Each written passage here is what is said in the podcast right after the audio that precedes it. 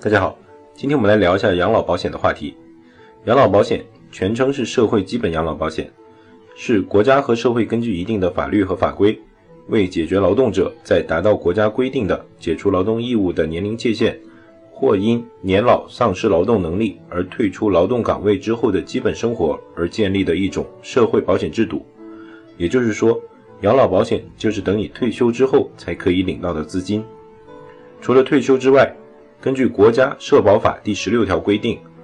参加基本养老保险的个人，达到法定退休年龄时，累计缴费满十五年的，才能按月领取基本养老金。所以，需要你在退休之前不断的累积交齐十五年了，就可以坐等退休之后领取了。一般的缴纳比例为个人缴纳当地年度职工平均工资的百分之八，进入个人账户。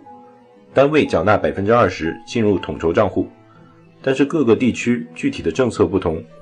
所以缴纳的具体数额也需要以当地的政策为准。可以领取养老金之后，领取的金额为统筹账户基础养老金，再加上个人账户的养老金。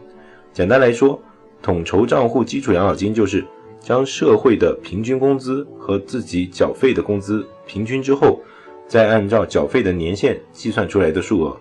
而个人账户养老金就是将个人账户里的钱分一百三十九个月来返还给你，所以两者相加就是能够达到手的养老金的数额。那么养老金能让我们保证什么样的生活水平呢？一般是用养老金替代率来衡量，养老金保险替代率是用来反映退休人员基本生活保障水平的重要指标。替代率是养老金和退休前工资的比率，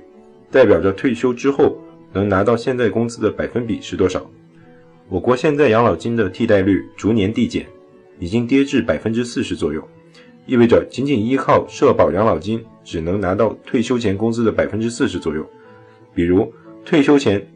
缴纳养老金保险费的工资为一万元，那养老金就只有四千元左右。